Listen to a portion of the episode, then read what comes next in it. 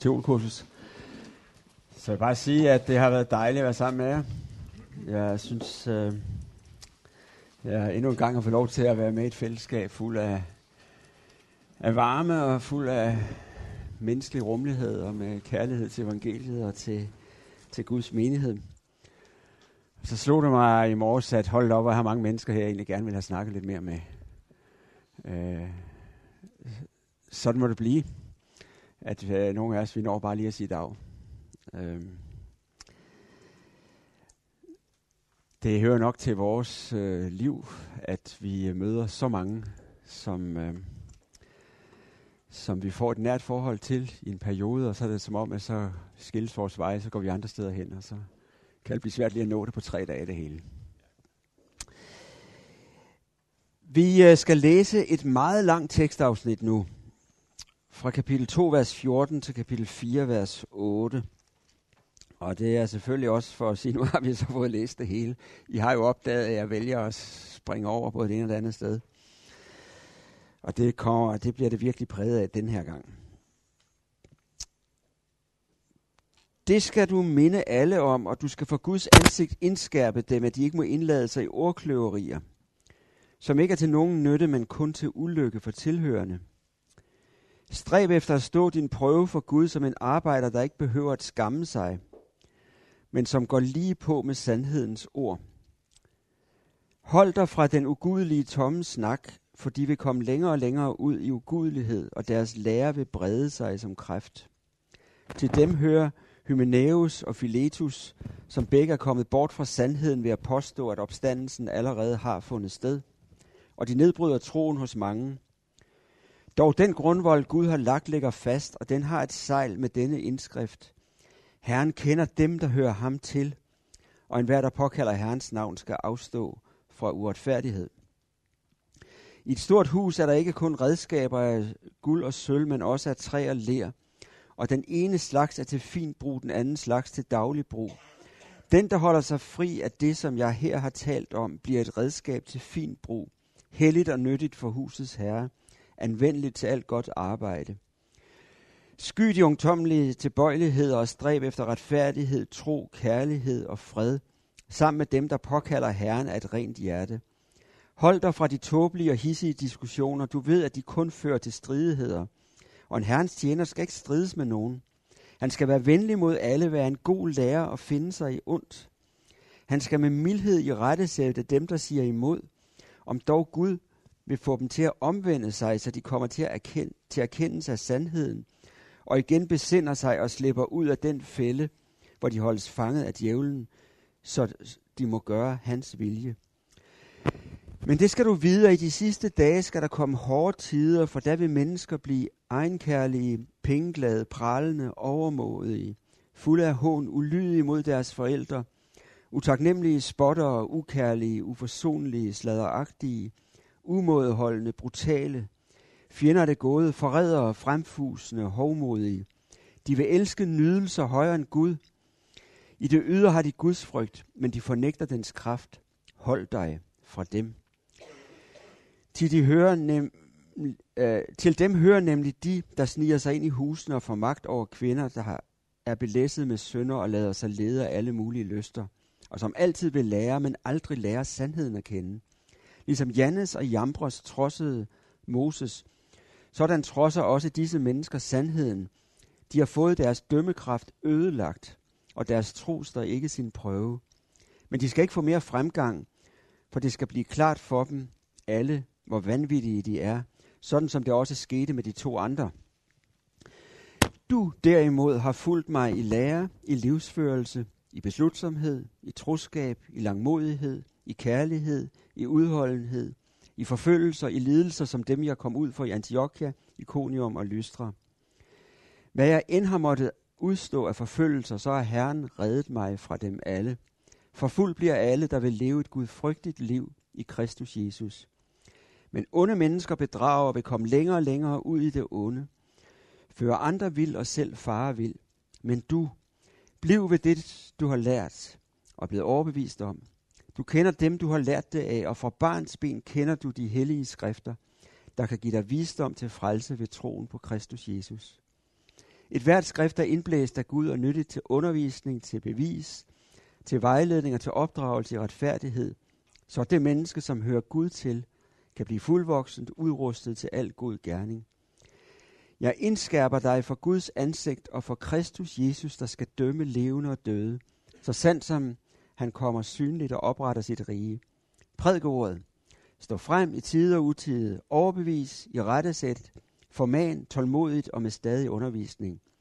For der vil komme en tid, da folk ikke vil finde sig i den sunde lære, men skaffe sig lærer i massevis efter deres eget hoved, fordi det kilder deres øren.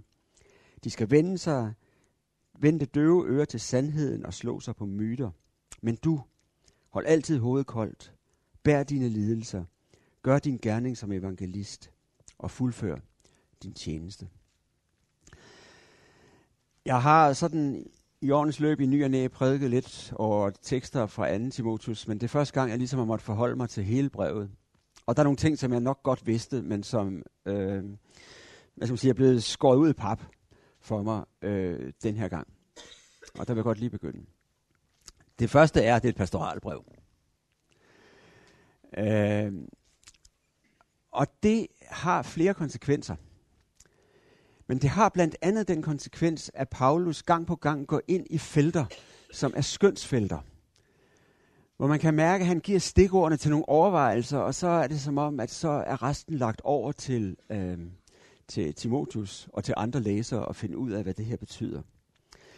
Man kommer ind i en række felter, hvor det ikke er helt så indlysende, hvad det her egentlig er for noget. Det kan der være mange gange, men hvor det også er tydeligt, at det nærmest er bevidst, at det ikke er helt indlysende, hvad konsekvenserne er af det her. Det gør, at hvis man ikke skal svigte teksten, så er man faktisk nødt til at gøre det synligt, og også en gang imellem bevæge sig ind i de der felter, hvor man, jeg har sagt, for brugetrykket fra forleden dag, tænker højt. Og hvor vi ikke kan sige, så siger Herren, men må nøjes med at sige, så skønner jeg. Og det bliver der ikke mindst en del af i dag. Det andet, der er blevet tydeligt for mig den her gang, det er, at det er en mand i krise, der taler. På kanten af sin død, mens jorden ryster under ham, fordi han er blevet svigtet af så mange, og måske fordi hans egen fysik svigter og mange andre ting, så er han ude på den yderste kant. Og der er nogle klassiske eller nogle helt almindelige krisetegn, som er i brevet. Det ene er det forhold, at mennesker ude på tilværelsens kant, de er holdt op med at sige selvfølgeligheder. Nu er det måske ikke den vane, Paulus har haft mest at sige selvfølgeligheder. Men det er som om, man skærer ind til benet, og så kommer det råt for usødet. Smertefuldt, sårbart. For 5 år siden skrev jeg en bog, der hedder Når tro og liv brager sammen. Dem af jer, der har bladret i den, vil vide, at 6 gange i bogen, der holder en pause i min egen bog, og så giver ordet til mennesker, der har måttet kæmpe i deres eget liv med, at Guds ord og så deres livshistorie ligesom skuer mod hinanden. Det kan handle om forholdet til forældre, det kan handle om ægteskab, skilsmisse, det kan handle om homoseksualitet, det kan handle om følelsesmæssige problemer med bibelteksten og andre ting. Jeg havde en journalist til at hjælpe mig med at skrive de der interviews. Og en af de aftener, hvor vi tog hjem efter sådan et interview, vi havde talt med ham, der i bogen hedder Kasper, som er en homoseksuel mand, som har valgt ikke at praktisere sin homoseksualitet. Så kom vi til at tale om, at han på et tidspunkt i samtalen siger, at det har været en Guds velsignelse over mit liv, at jeg har levet i et miljø, der tager den evige fortabelse alvorligt. For ellers er jeg ikke sikker på, at jeg ville tage det her alvorligt. Så siger Merete der, journalisten, det kan man da ikke skrive. Og så blev vi enige om, at hvis han kunne sige det, så kan man altså også skrive det. Men så der slog det mig med samtlige personer, vi interviewer der. Når folk er ude på tilværelsens kant, så siger man altså nogle ting, som jeg nær har sagt, som er lidt svært at få skrevet ned. Fordi der er man derude, hvor livet er blevet helt råt. Og det er noget af det, der gør sig gældende med Paulus her også. En anden ting, der præger kriser, det er, at det bliver lidt hulter til bulter. Det er ikke fordi, det er nemt at finde dispositionen i det her. Og det er ikke sådan, at den skarpe teolog Paulus, som man nogle gange kan være, er knivskarp her. Forstår du på den måde, at så er der et tema, han har, og så går han ligesom videre, og så kommer det gamle tema igen og sådan nogle ting. Og det har gjort det sådan lidt fremstillingsmæssigt, en anelse vanskeligt for mig at finde ud af, hvordan også klarer man det her. Nu gør jeg følgende. Vi træffer et valg. 3 gange siger Paulus, hold dig fra. Og 3 gange siger Paulus, du derimod, eller men du. Og siger dermed noget om den modkultur, som Timotheus er en del af, som han udfordrer Timotheus til at holde fast i. Så er vi at disponere det her. Det bliver altså mere disponeret, end det, som Paulus gør. Det er dermed sagt.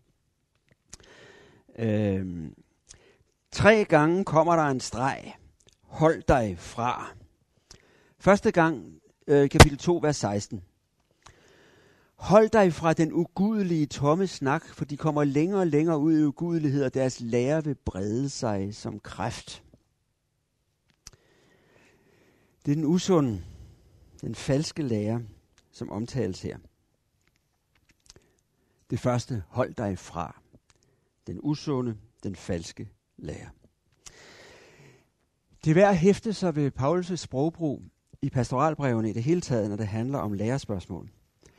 Han bruger faktisk aldrig det juridiske udtryk ret lære. Man kan overveje, om det udtryk, der hedder, er oversat med sund lære her, kan oversættes med ren lære, altså hygiejne. Og modsætningen er så ikke falsk lære i juridisk forstand. Det udtryk findes særligt nok slet ikke i skriften. Han kan en enkelt gang bruge udtrykket den gode lære, nemlig 1. Timotheus kapitel 4, vers 6. Men ellers så er det udtryk, han bruger, helt monopolagtigt. Det er den sunde lære, eller den sunde forkyndelse, eller de sunde ord. 2. Timotheus kapitel 4, vers 3, Titus kapitel 1, vers 9, 2, vers 1, eller sunde ord, 1. Timotheus 6, 3, eller sund forkyndelse, 2. Timotheus 1, 13. Nogle gange kan man få behov for sådan lige nørde lidt. Og hvorfor gør han sådan? Som jeg hører det, så er ordet den sunde lære bredere end det juridiske, den rette lære. Og det er først og fremmest mindre teknisk. Og det er altså værd at hæfte sig ved. Og nu nærmer vi os det der handler om skøn.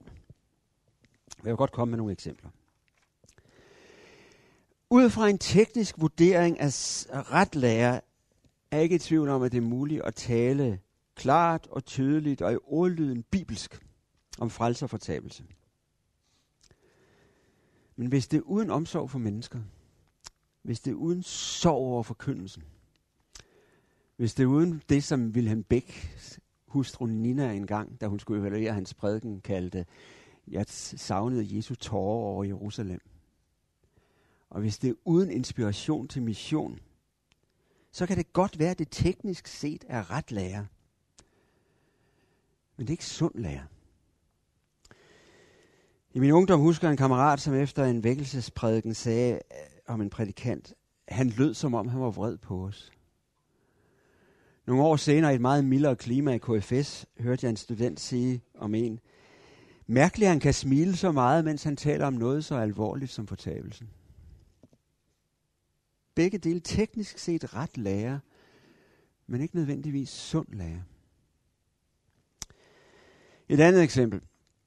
Mange af jer vil vide, at spørgsmålet om Guds almagt og det onde har fyldt rigtig meget i min organisation de sidste 2-3 år. Jeg havde en oplevelse, da den debat tog nogle ekstra omdrejninger, det har jeg gjort nogle gange, hvor jeg snakker med en mand, som hører til en af de større LM-kredse et sted i Danmark. Han fortæller så, at en af vores prædikanter havde taget det emne op aften før. Han sagde ikke, om manden var tættest på Leif Andersen eller på Peter Olsen og sådan ting. Det var heller ikke afgørende i det her. Det han sagde, det var, at han sagde mange rigtige ting. Han sagde rigtig mange rigtige ting. Men jeg mærkede ikke en mand på det lidende menneskes side. Det kan der være så mange grunde, han ikke mærkede. Men hvis den ikke var på det lidende menneskes side, så kan det godt være, at det var ret lære teknisk set, men næppe sund lære. Det slåede mig i vores store debatter om homoseksuel samliv. Det er muligt at sige klart nej på den rette lærers spilleregler. Men hvis der ikke bliver sagt noget om, hvordan homoseksuelle mennesker så hører evangeliet, hvordan vi giver dem plads i vores menigheders fællesskab, så kan det godt være, det er ret lærer. Men det er ikke det, Paulus forstår ved sund lærer. Den virkelig farlige udgave af lærerbevidsthed opstår, hvor læreren bliver punkter på en tjekliste, og ikke en kærlig og hellig Guds invitation til frihed og lydighed i Kristus. En anden vinkel på det her. I vores kultur, der sidder begrebet sandhed i hovedet. Det er et spørgsmål om den rigtige forståelse, de rigtige meninger, den rigtige opfattelse. I Bibelen, der sidder sandheden lige så meget i hænderne og i fødderne. Jeg glæder mig over, at mine børn vandrer i sandheden, siger Johannes. Sandheden er noget, vi lever i, og vi vandrer i. Når Paulus siger den gode lærers ord, når han siger den sunde lærers ord, så peger han på denne bredde.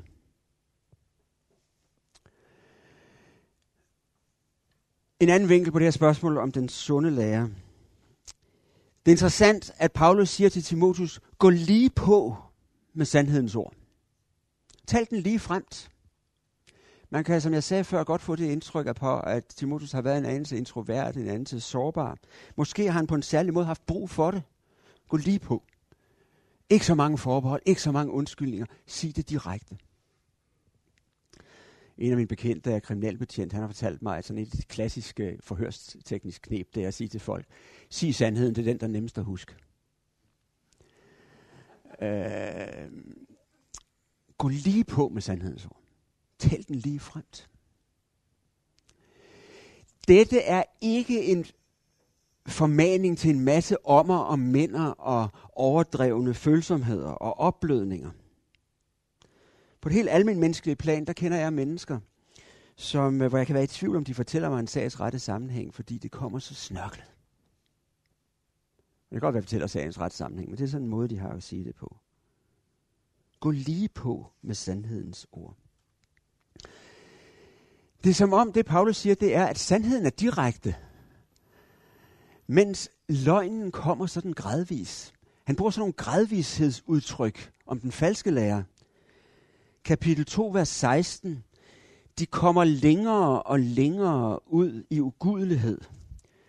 Kapitel 3, vers 13.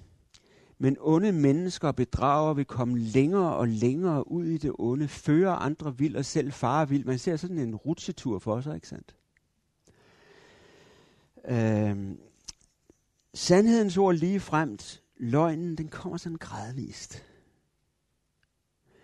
Ja, jeg er jo teologisk disciple af Niels Ove Vigilius. Det er ikke nogen hemmelighed.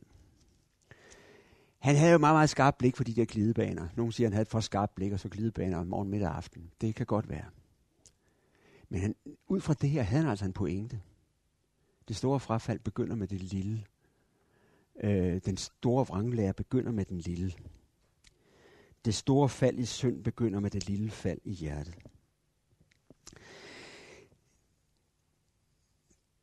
Det andet hold dig ifra, det får vi ned i 2.23. Hold dig fra de tåbelige og hissige diskussioner, du ved, at de kun fører til stridigheder. Det står jo unægteligt i et vist modsætningsforhold, et vist spændingsforhold i hvert fald, til det første, hold dig fra. Gå lige frem med sandhedens ord, men hold dig fra de tåbelige og hissige diskussioner. Altså, der er diskussioner, der er værd at tage, og der er diskussioner, der ikke er værd at tage. Og der er former at føre diskussionen på, der er gode, og der er former, der ikke er gået. Vers 24. En herrens tjener skal ikke strides med nogen. Han skal være venlig mod alle, være en god lærer og finde sig i ondt. Han skal med mildhed i rette sætte dem, der siger imod, om dog Gud vil få dem til at omvende sig. Altså, mild og venlig teologisk polemik. Mild og venlig kirkekamp. Jeg skal ikke skjule, at jeg godt synes, at den formaning er udfordrende til en mand, der har deltaget i den kirkelige debat i årtier i det her land. og som forøver generalsekretær for højrefløjens mest diskussionsløsende bevægelse. Vi slås kun af tideværv, der endnu ikke tilhører højrefløjen. Der er en tid til at tie, der er en tid til at tale. Hvornår skal vi tage debatten? Under hvilke former? Hvor tilspidset polemik, hvor smarte taklinger? Hvor meget går jeg op i, om det bonger ud med gode mails fra baglandet? Og hvor meget går jeg op i, om jeg vinder mennesker? Hvornår den sunde lærer på spil, og hvornår er det mærkelige spekulationer, og måske sådan en eller anden form for beskæftigelsesterapi for subkulturen, det der foregår. John Stott kommenterer det her med en bemærkning om, at kombinationen af ubibelske spekulationer og ubarmhjertig polemik har gjort Kristi sag megen skade. Alt her, det er skønt, det er temperament, det handler om situation. Vi er forskellige, vi har lov til at være forskellige. Og det gælder også formen. Martin Luther, han havde en maksime, som han efter mit skøn, virkelig ikke selv levede op til. Han skriver om det i sin udlægning af bjergprædiken. Han siger, at vær venlig mod personen, men uvenlig mod sagen. Det kan jeg ikke helt se, han levede op til. Men jeg synes godt, man kan prøve at øve sig i nogle spilleregler. Og vi er inde i skønnets felt nu. Så vidt muligt, jeg siger kun så vidt muligt, fremstille folks synspunkter, så jeg kan genkende dem. Når jeg siger så vidt muligt, så er det fordi, nogle gange så er folk altså oversårbare. Og nogle gange så skal man altså sige til dem, du er på vej på en glidebane, der fører derhen, selvom de ikke selv kan se det. Øver os i ikke at sige ting i debatindlæg, eller fra talerstolen, så man ikke ville sidde i en sofa og sige ansigt til ansigt med det menneske, man har polemik med. Være mere optaget i debatter, at vinde mennesker, end i at få ret. Hvem har sagt, at det vigtigste er at få det sidste ord hver gang? Det tredje hold dig fra, det kommer over i kapitel 3, vers 5. Og det handler sært nok ikke om adfærdsformer eller lærer, men det handler om mennesker. Men nu begynder det at blive en anelse farligt og ubehageligt. Hold dig fra dem. Og der er sådan en længere optur frem til det sidste her, hold dig fra, hvor Paulus går i gang med en kulturanalyse. Og hvor de to første måske meget handlede om forhold internt i menigheden, så handler den tredje her nok så meget om mennesker, altså forstået som nærmest kulturen, det der er omkring. Og det er tydeligt, at han er på vej, at han beskriver mentaliteten i verden i de sidste tider, i fasen op mod Jesu genkomst. Og det gør han med ikke mindre end 19 karakteristika, som kommer temmelig hurtigt efter hinanden. Nu er det blevet læst op 2 gange her. Det kommer som sådan en remse, ikke? Og man bliver næsten chokeret. 4 af dem handler om, hvad mennesker under det her frafald og i den her kultur elsker eller ikke elsker. De elsker sig selv, penge og nydelse. De elsker ikke Gud. 15 af dem, og hvis jeg lægger 4 plus 15 sammen, så skulle det give 19, handler om ødelagte relationer mellem mennesker. Det er påfaldende. Det, der bor i hjertet, og det, der bor i Guds relationen. Og det, der går i stykker i Guds relationen, det ødelægger gradvis relationen mellem mennesker. Skal man karakterisere det kort, og måske for kort, så siger Paulus, mennesker bliver lyststyrede og selvoptagende. Det er det, vi skal vente. Lyststyrede og selvoptagende. Og så er der en bemærkning, som afslører, at det her, det er altså mere sekularisering end det sekularisme. De har gudsfrygt skin, men fornægter dets kraft. Lige for at hjælpe dem, der ikke lige kan huske begreberne. Sekularisme, det betyder religionsfjendtlighed, ateisme, sekular principper, sådan nogle ting, vi diskuterer efter Charlie Hebdo. Sekularisering, det betyder, at den formelle tro på Gud opgives måske ikke. Men Gud bliver ligegyldig, altså Gud er ikke død, han kan bare ikke finde en parkeringsplads. Religion bliver en fritidsbeskæftigelse, ikke en livsnødvendighed. Det er Guds frygts skin, men fornægter dets kraft. Og så kommer det der grænsende til ubehagelige. Hold dig fra dem. Menneskene. Hvis man som jeg er opvokset i en pietistisk missionsbevægelse, og har brugt en meget stor del af sit liv på at bryde med den kulturelle isolation, som var et kulturtræk i den bevægelse. Og hvis man i dag er generalsekretær for samme bevægelse og bruger en del energi på at bearbejde de samme tendenser til isolation, så er det en temmelig irriterende formaning på sit liv. Og man har lyst til at hoppe videre og straks sige, jeg beder ikke om, at du tager dem ud af verden, man må bevare dem fra det onde, for nu citerer en person, der har en vis autoritet. Vi er i skønnet. Jeg tror ikke, vi kommer udenom at få en drøftelse af det her. Uden fordomme og uden pilotreaktioner. Om forholdet mellem involvering i verden og distance til verden. Og det kan godt være, at under mit personlige opgør og min generations opgør med en overdreven pietisme, der er der røget 1 eller 2 børn ud med badevandet. Ja.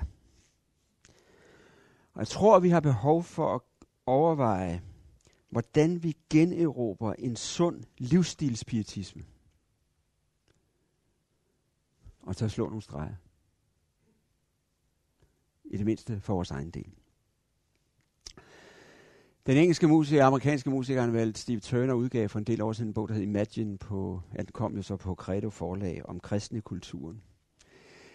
Der har han en bemærkning et sted, hvor han siger, vi bliver kulturelt mest påvirket, når vi lader os underholde. Fordi når vi går ind i biografen for at se en Bille August-film, så er vi klar, nu skal vi tænke os om, så har vi paraden op. Når vi sidder fredag aften og ser Vild med dans eller sådan et eller andet, så slapper vi bare af. Så er paraden nede. Så går det ind. Vi er nødt til at få den snak igen. Og få skabt en opdateret livsstilspietisme. Og det kan ikke nytte noget, at vi, der har taget den tur, bliver så allergiske, at vi ikke tør gå den tur sammen med en generation, der er yngre end os, og som ikke har taget den tur. For den luft, vi indånder, påvirker altså vores etik. Jeg fik forærende for nogle år siden en bog af historikeren Torben Jørgensen. Bogen hedder Stiftelsen, og er vist nok en populariseret udgave af hans afhandling.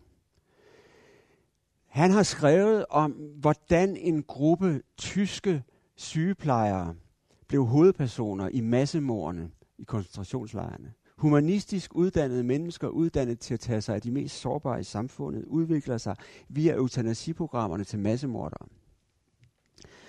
Det er meget, meget dramatisk læsning. Hans hovedtese er følgende. Rammen påvirker etikken mere end etikken påvirker rammen. De her mennesker rykkes ind i et matrix, hvor de kommer ind under det, som Søren Kierkegaard kalder for sammenligningens forbandelse. Og mange af dem forsvarer sig i retssagen med, at jeg var ikke ekscestætter. Altså jeg gik ikke til yderligheder, jeg tog kun de drab, der sådan lige var nødvendige. Og han siger, at det gælder for stort set samtlige af dem, at de kan kun huske første drab. Resten er i tåge, fordi så er man ligesom inde i det. Så er man inde i matrixet. Vi befinder os i disse år i et enormt sekulært matrix, der omfatter den vestlige verden. Og som med Paulus' ord fra kapitel 3, vers 8, står i fare for at ødelægge vores dømmekraft. Det er et udtryk, Paulus bruger et andet sted, nemlig han beskriver hedenskabet i Romerriget i Romerbrevet kapitel 1. Vores normer bliver forandret på grund af det matrix, vi befinder os i. Et matrix, som er sekulært og som i verdenshistoriens store billede i virkeligheden er en sekt. Skåret af fra menneskehedens hovedstrøm, som dog vidste, der var en Gud. Man tænker ikke på den vestlige sekularisme og sekularisering som en sekt, men det er den i det store perspektiv. Niels Gunther Hansen, litteraturmanden, der fører på min alder, har jo skrevet sine erindringer allerede. En meget charmerende lille bog, der hedder Lille dreng med rejseskrivemaskinen. Der beskriver han sin egen ungdomsmarxisme og universitetsmarxisme i 70'erne. Og så siger han, vi var jo sekterer, siger han så. Men man opdagede ikke sekten, fordi den fyldte hele horisonten. Vi bor i en sekt, og vi lægger ikke mærke til det. Og vi bliver en del af en sekt, hvis vi ikke opdager den matrix, der påvirker os. Så bliver det venskabssekulærisering og ikke venskabsevangelisering. Det var de tre streger. Så kommer de tre, men du. Eller du derimod. Det første, kapitel 3, vers 10, du derimod. Der er noget historisk over formuleringen. Paulus er ikke sådan ude i bebrejdelsesærerne. Fordi han har oplevet, at ham og Timotheus, de var sammen om at være en del af en modkultur. Du derimod. Selvom Timotheus er ung, så har de haft en historie sammen. Og så refererer Paulus nu til tre temaer, som på dansk jo nok bliver til tre eller, ikke sandt? Lære, livsform og lidelse. Vi har været fælles om lære, livsform og lidelse. Meningen er, at der findes ikke en ret lære, der ikke fører til en ret livsførelse. Prøv lige at lægge mærke til kapitel 2, vers 19, for lige at hoppe tilbage. Altså det er den her krisedisposition, Paulus er ude i. En hver, der påkalder Herrens navn, skal afholde sig fra uretfærdighed. Der findes ikke en ret Guds relation, der ikke fører til anderledes livsførelse. Og der findes ikke en ret Guds relation, som ikke på et eller andet plan og i en eller anden form medfører ledelse. Ikke nødvendigvis forfølgelse i juridisk forstand, men så verbal forfølgelse, som vi snakkede om i går. Og så er det jo interessant, apropos undervisningen fra Poul Otto i går, at ordet beslutsomhed nævnes her. Du fulgte mig i lære, i livsførelse, i beslutsomhed. Gode beslutninger, dårlige beslutninger, diskutable beslutninger, populære beslutninger. Det er som om, at Timotheus' fundamentale solidaritet med Paulus igen stikker hovedet frem her. Vi var fælles om at tage chancer. Vi tog nogle chancer sammen. Du har fulgt mig i lære, i livsførelse, i beslutsomhed, i troskab, i lidelser. Så kommer det andet, men du, fra vers 14 og frem. Og det har også noget lidt historisk i sig, men det handler mere om nutiden, om fremtiden. Men du blev ved det, som du har lært og blevet overbevist om. Du kender det, du har lært det af, og fra barnsben kender du de hellige skrifter. Hvem var det, han havde lært det af? Ja, skal vi tro kapitel 1, så var det ikke primært apostlene, så var det mødrene. Og der bruges en formulering, der næsten lugter af åbenbaringsformidling, ikke? Timotheus er formodentlig den første eller den eneste anden generations kristen i Det Nye Testamente. Du fik det fra mødrene, din mor og din mormor, det han sagt i kapitel 1. Og så, og du kender de hellige skrifter, Det Gamle Testamente. Og så kommer det sted, som jo er blevet locus classicus i Bibelsyns drøftelserne. Det skal jeg spare jer for nu. Jeg skal bare gøre opmærksom på det, der er en absolut hovedsag på det her sted. Nemlig, at Paulus nu fæstner Timotheus' opmærksomhed på ordets karakter af at være nådemiddel. Ordets karakter af at være noget, der handler, gør noget, forandrer noget. Det er det ord, der giver visdom. Det fortæller ikke bare om visdommen. Det er det ord, der danner Guds mennesket, så det bliver voksent. Det er det ord, der former Guds mennesket, så det bliver udrustet til gode gerninger. Det er påfaldende i skriften, at Guds ord så ofte knyttes til handlingsverber. Det startede den allerførste dag, ikke sandt? Gud sagde, der blev lys, og så blev det lys. Salmernes bog. Gud sagde, så skete det. Gud bød, så stod det der. Det er ordets karakter af nådemiddel, som Paulus her koncentrerer sin opmærksomhed om. Igen over i skønnets område. Hvis jeg forstår den åndssituation, vi lever i rigtigt, Måske ikke så meget ind imod den almindelige folkekirkelighed, alene i hvert fald, men også ud imod den evangelikale verden, som vi også er en del af. Så har vi a crucial point her. At få fastholdt for os selv, og få undervist på en måde, så det bliver med hjertevarme, og ikke bare teknikaliteter. At kristendom er en nådemiddelreligion, knyttet til ordet, dåben, nadveren. Og det er der, Gud har lovet, at han vil virke iblandt os. Her har vi et super skarpt hjørne i dag, i vores egne hjerter, i vores egne forsamlinger, og i de samarbejdsrelationer, vi befinder os i. Og hvis vi på en afbalanceret måde, der på en gang er imødekommende over for god inspiration på alle mulige steder fra, og fast over for, der ikke er så sundt, hvis vi skal kunne balancere sundt, og ikke enten forskanse os i et evigt nej til alt muligt, der kommer andre steder fra, inklusiv fra kalvinistisk og bred evangelikal hold. Eller bare være en åben ladeport for seneste modebevægelse. Så er jeg ret overbevist om, at vi trænger til at få revitaliseret forståelsen af, at Kristi budskab, det er budskabet, som gives os. Ikke bare fortælles os, men gives os igennem nådens midler. Så kommer tingene igen hulter til bulter, og det er under det her andet, men du. At Paulus så kommer med de her ord, som læses ved ordinationer. Prædik ordet, stå frem i tide og utide. Det betyder ikke nødvendigvis, når det er klogt og uklogt. Paulus kan i 2. Kolossenserbrevet kapitel 4 tale om at udnytte det gunstige øjeblik. Men det betyder, når det passer dig, og når det ikke passer dig. Træd frem i tide og utide. Overbevis i rettetægt, forman, tålmodigt og med stadig undervisning. Der er en sær balance i det her imellem noget restløst i tide og utide.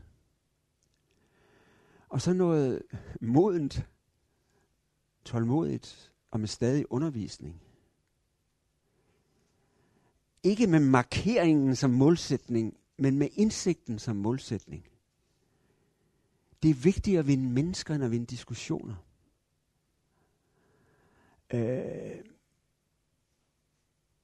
Tålmodigt og med undervisning. Det slog mig under homoseksualitetsdebatten, at der var rigtig mange missionsfolk. De vidste godt, at vi siger nej.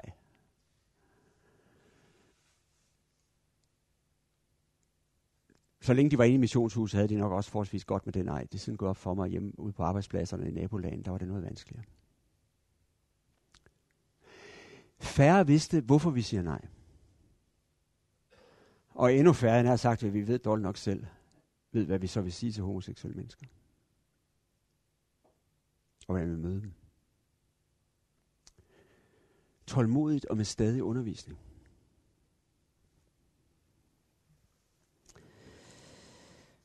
Men det Paulus siger er vel, gør dig umage. Jeg kan godt lide det der ord. Umage. Det betyder, gør det lidt besværligt for dig selv. Lad være at være så magelig. Vær rede til, at det bliver besværligt. Og så kommer det tredje, men du. Vers 5. Men du, hold altid hovedet koldt, bær dine lidelser, gør din gerning som evangelist og fuldfør din tjeneste. Det kan siges kort. Hold snuden i sporet. Hold hovedet koldt, hold hjertet varmt. Vær rede til at bære omkostningerne.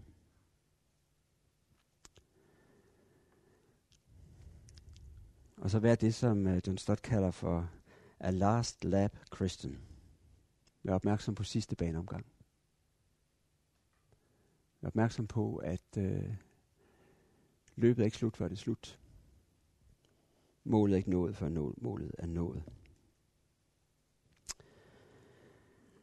Dette var en formaningstekst, og dermed løb dette også en formaningstale. Vi vil holde vores par minutter stilhed, og så vil jeg bede.